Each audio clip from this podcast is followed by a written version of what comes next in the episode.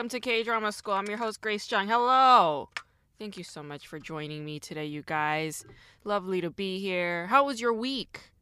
How was your week? How was your weekend? How was your life these last seven days? Hmm?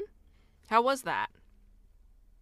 I guess I'm back on uh, back on the uh, TV um, watching phase again. Maybe I am a little less um, distracted, or maybe I'm more depressed. I don't know, but I am now able to watch TV again. I think it's also a good time for TV, isn't it? Yes, there are two uh, romantic um, comedies two romantic K drama romantic comedies on Netflix that seem to be doing pretty well. I mean, it has my attention, right? Every Wednesday, every Thursday, every Saturday, every Sunday. I'm I'm liking both of them. I mean, I like the weekend one more. I mean, it's far superior, right? The one about the veterinarian who goes around touching people's asses to see their past.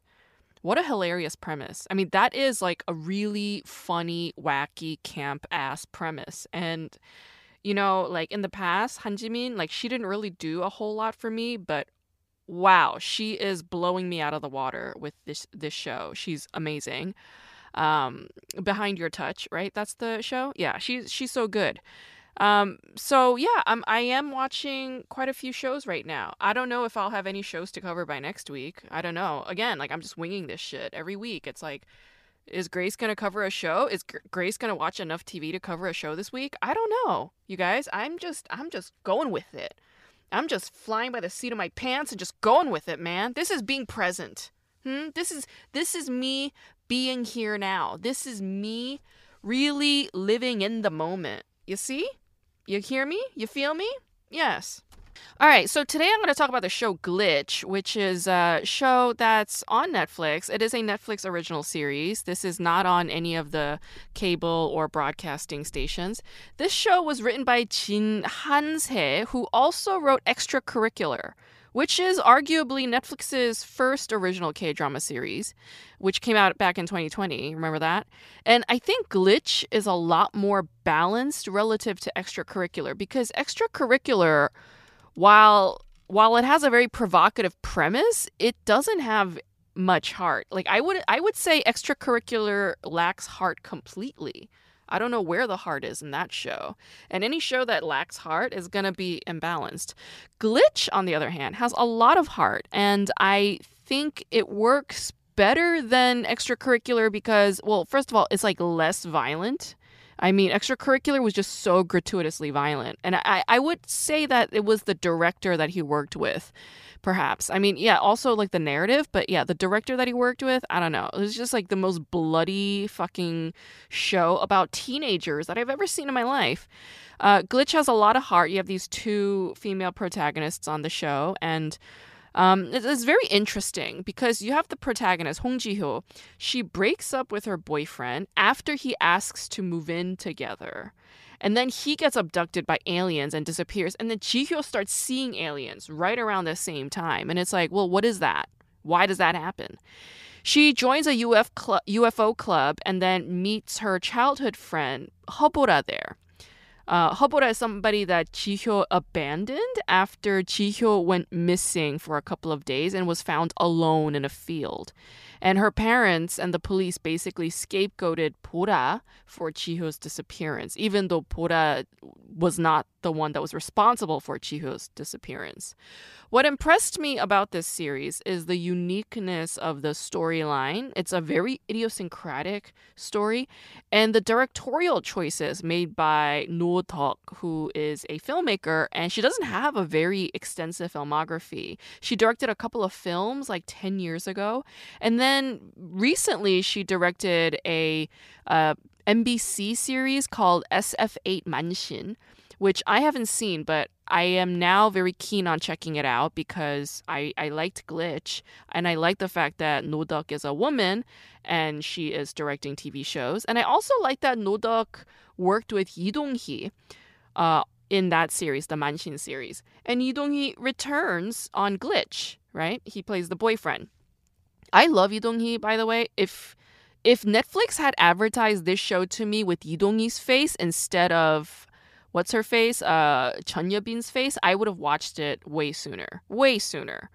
Uh, I know that Jeon Yeo-been has popularity because she was on that show Vincenzo opposite Song Joong-ki, but I could not watch Vincenzo. I, I know I've said this before, but like the show sucks. Also, Jeon Yeo-been's performance on Vincenzo was so forced and so unconvincing. And she was like trying so hard to be funny, and it never landed with me. It was awkward and affect- affected. It was a fucking nightmare. So I just stopped watching it. Like even Song Joong-ki could not save that show for me. But on Glitch, Jeon is so much better. Like she is very good at playing a weirdo. She's actually better when she's more reserved and centered. Cuz I feel like on Vincenzo she was like all over the place. Like scattered energy, glitch, we have this weirdo idiosyncrasy, okay? It's like looking at Korean society's freaks and geeks, and then, you know, these people take aliens seriously. Yeah. Uh, the show actually takes aliens seriously, and that's not very typical in media content. If you look at any kind of Hollywood media, it's got the exact opposite tone, right? Like the show, the, the, the film franchise Alien, for instance. I mean, that's all horror, horror, horror, horror, right? With Sigourney Weaver. If you look at a movie like Annihilation, yeah, that's also got an alien theme, and it's again paranoia is behind it. Um, I guess the the movie Arrival is a little bit different right? Like it's basically benign and benevolent aliens and but then it's showing human reactivity and paranoia to the aliens and these um, UFOs arriving, right? I've been getting into a lot of alien literature lately through uh, hypnotherapist Dolores Cannon. Uh, she's no longer alive. She passed away about ten years ago, but uh, she like her books are still really popular and they sell they sell really well. Um, and I've been reading Keepers of the Garden. So Dolores Cannon basically is a hypnotherapist who does past life regression therapy. So that's when she takes her patients and puts them under hypnosis, and then she, she gets them to recall their past lives um, by uh, entering their subconscious mind. So, um, like basic psychology stuff. So, our conscious mind, like up here, the ego, is very shallow, uh, it's fragile, and it's like always at the forefront. Okay. It's what keeps us neurotic and anxious, it's what keeps us defensive and hypervigilant. Okay. It's what gives us our personality, so to speak. Okay. It's what creates entertainment, it's what creates fights, it's also what creates wars. Okay. However, our subconscious is so much bigger and deeper and has like so many sedimented wisdoms and lives and you know knowledge that like we just can't access um, and bring to the surface not unless our conscious mind can handle it. Yeah. So the subconscious mind that's sort of like if you guys are into akashic records right? Like akashic records is about going through one's past lives through through a shamanic regression therapy session, right? So hypnotherapy is um, the kind of hypnotherapy that Dolores Cannon used to uh, conduct is essentially akashic record reading. So she goes through um, to the patient's subconscious place, and then that patient will start channeling from these other lives that they had lived. And in Keepers of the Garden, she encounters this man named Phil, and Phil turns out to be a star child, meaning like he doesn't have any past lives. This life is his first life, and he came directly from a different planet from the ETs. So he has like all this knowledge of what the ETs, like his race of ETs, and what his planetary people have been working on, and what they know, and how they live, and yada, yada, yada. So it's like the whole book is just a conversation between Dolores Cannon and Phil when Phil is channeling this, the ET minds, basically. And uh, the book is fascinating because in the book, when Phil is channeling, he mentions a praying mantis like machinery. It's basically a tool that the ETs use, but it is also a creature and it freaks Phil out. Like the human persona, Phil, he is terrified and hates this object because it's not an object, it's an android.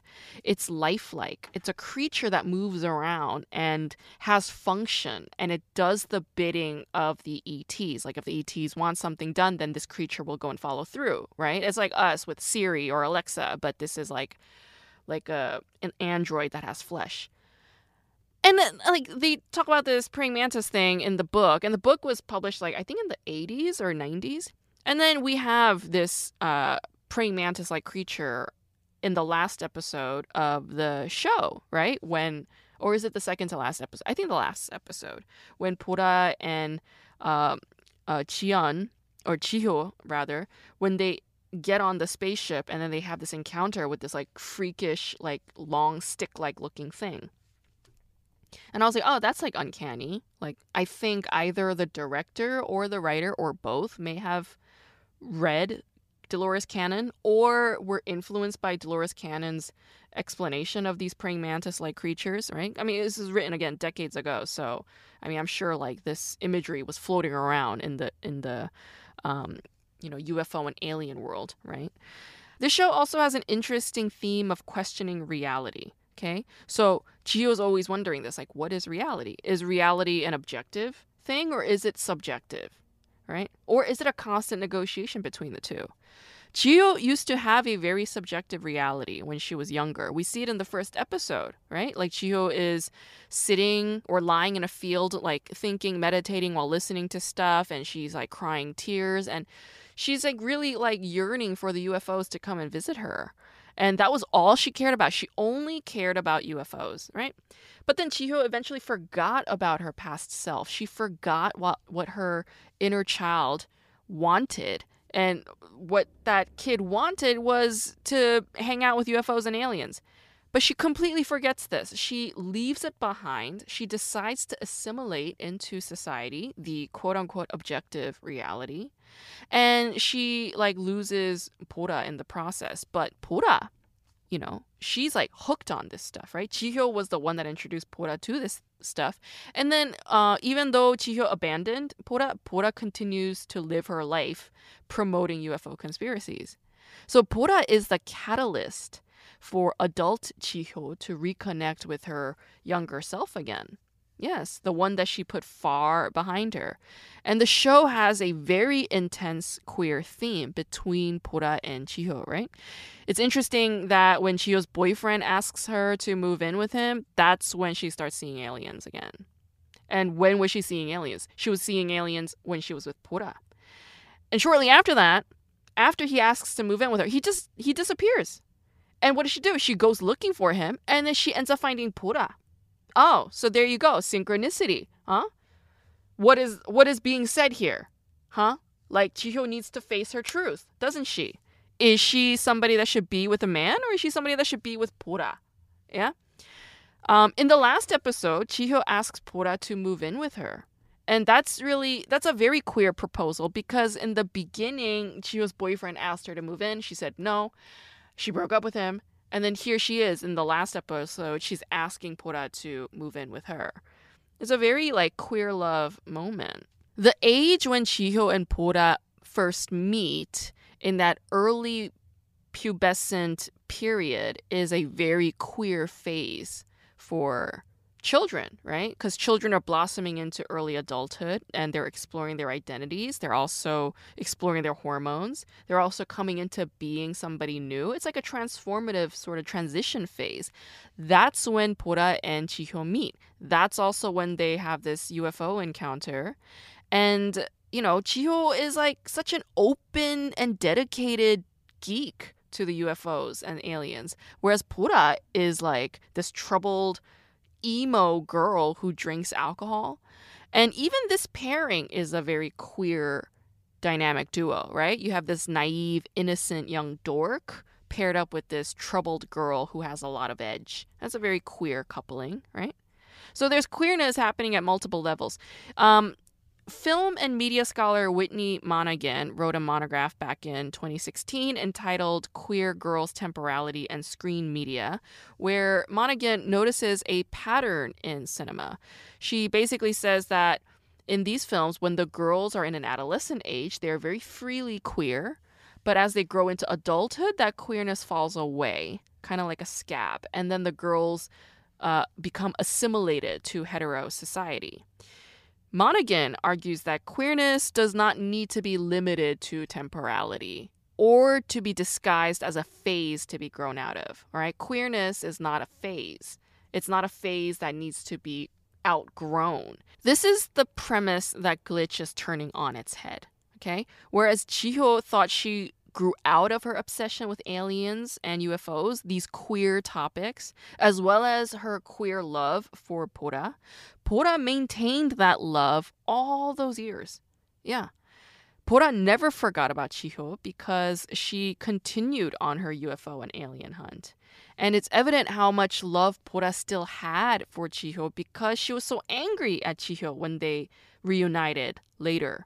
And she was angry because Jihyo abandoned her. Yeah, and this hurt Bora's feelings. That hurt was very evident in how angry she was, right? There's also the question of mental health on this show.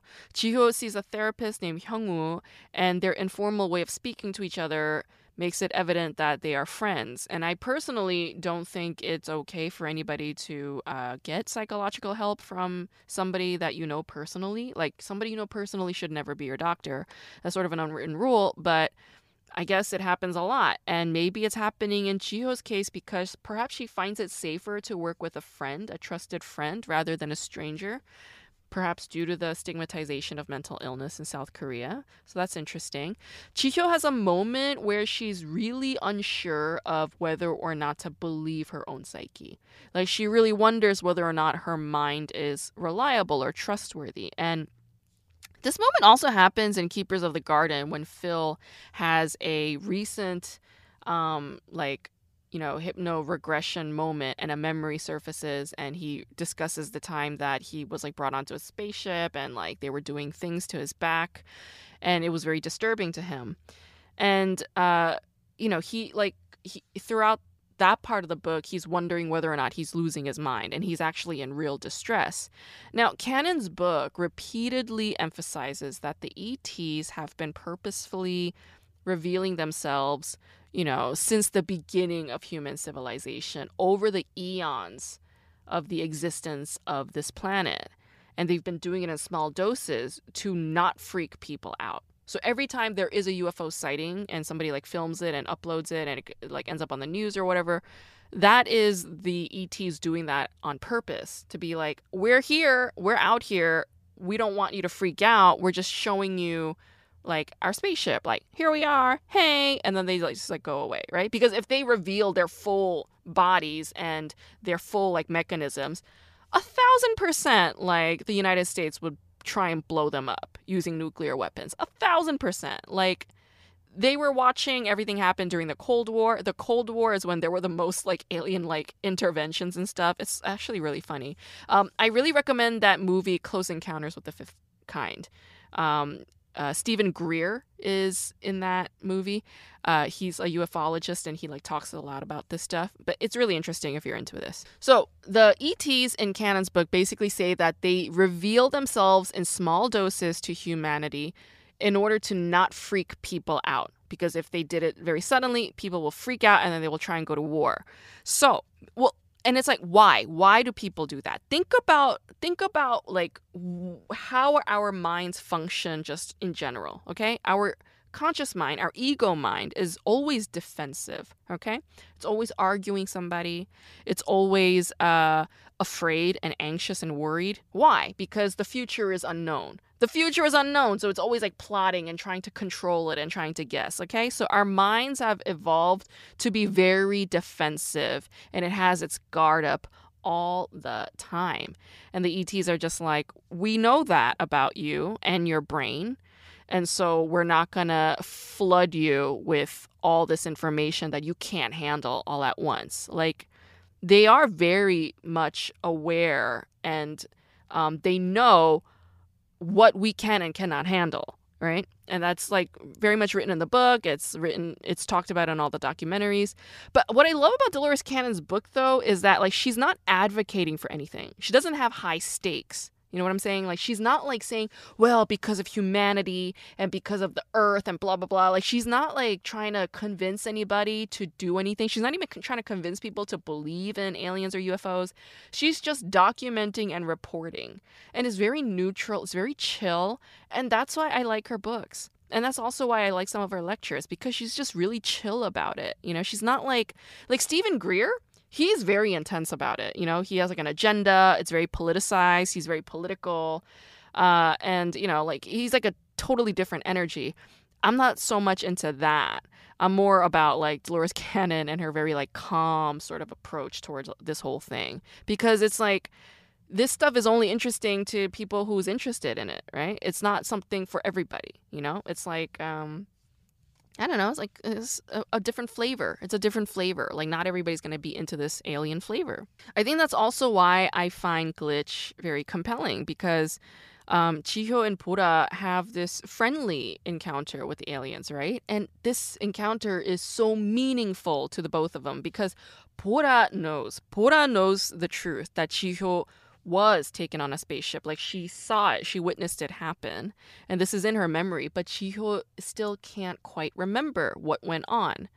And then um, they, you know, get caught up with the whole cult shit. But it's like interesting how on Glitch, that cult is very much in reverence and awe of UFOs and aliens. Like they want this encounter, they want to have this meeting but it's like tinged with the sickness, right? Like they got this fucking cult leader who wants everybody to kill themselves, like the fucking you know, it's like typical stuff. When Bora and Jihyo finally meet or get on the alien UFO spaceship, they have like a very personal and wonderful moment and it's like necessary for their healing. Why? Because Jihyo literally was afraid that she had lost her mind. You know, even though Bora knows the truth and is trying to convince her friend, like, no, you haven't lost your mind. You're actually getting your mind back. You're getting your memories back. Like, Jihyo is all confused and all out of whack. And then this wonderful saving grace moment comes, right? It's like, no, don't let the world gaslight you into thinking or convincing you of some other reality that you don't want anything to do with. Trust your own voice, trust your own interests, trust your own love, trust your own gut, trust your own heart.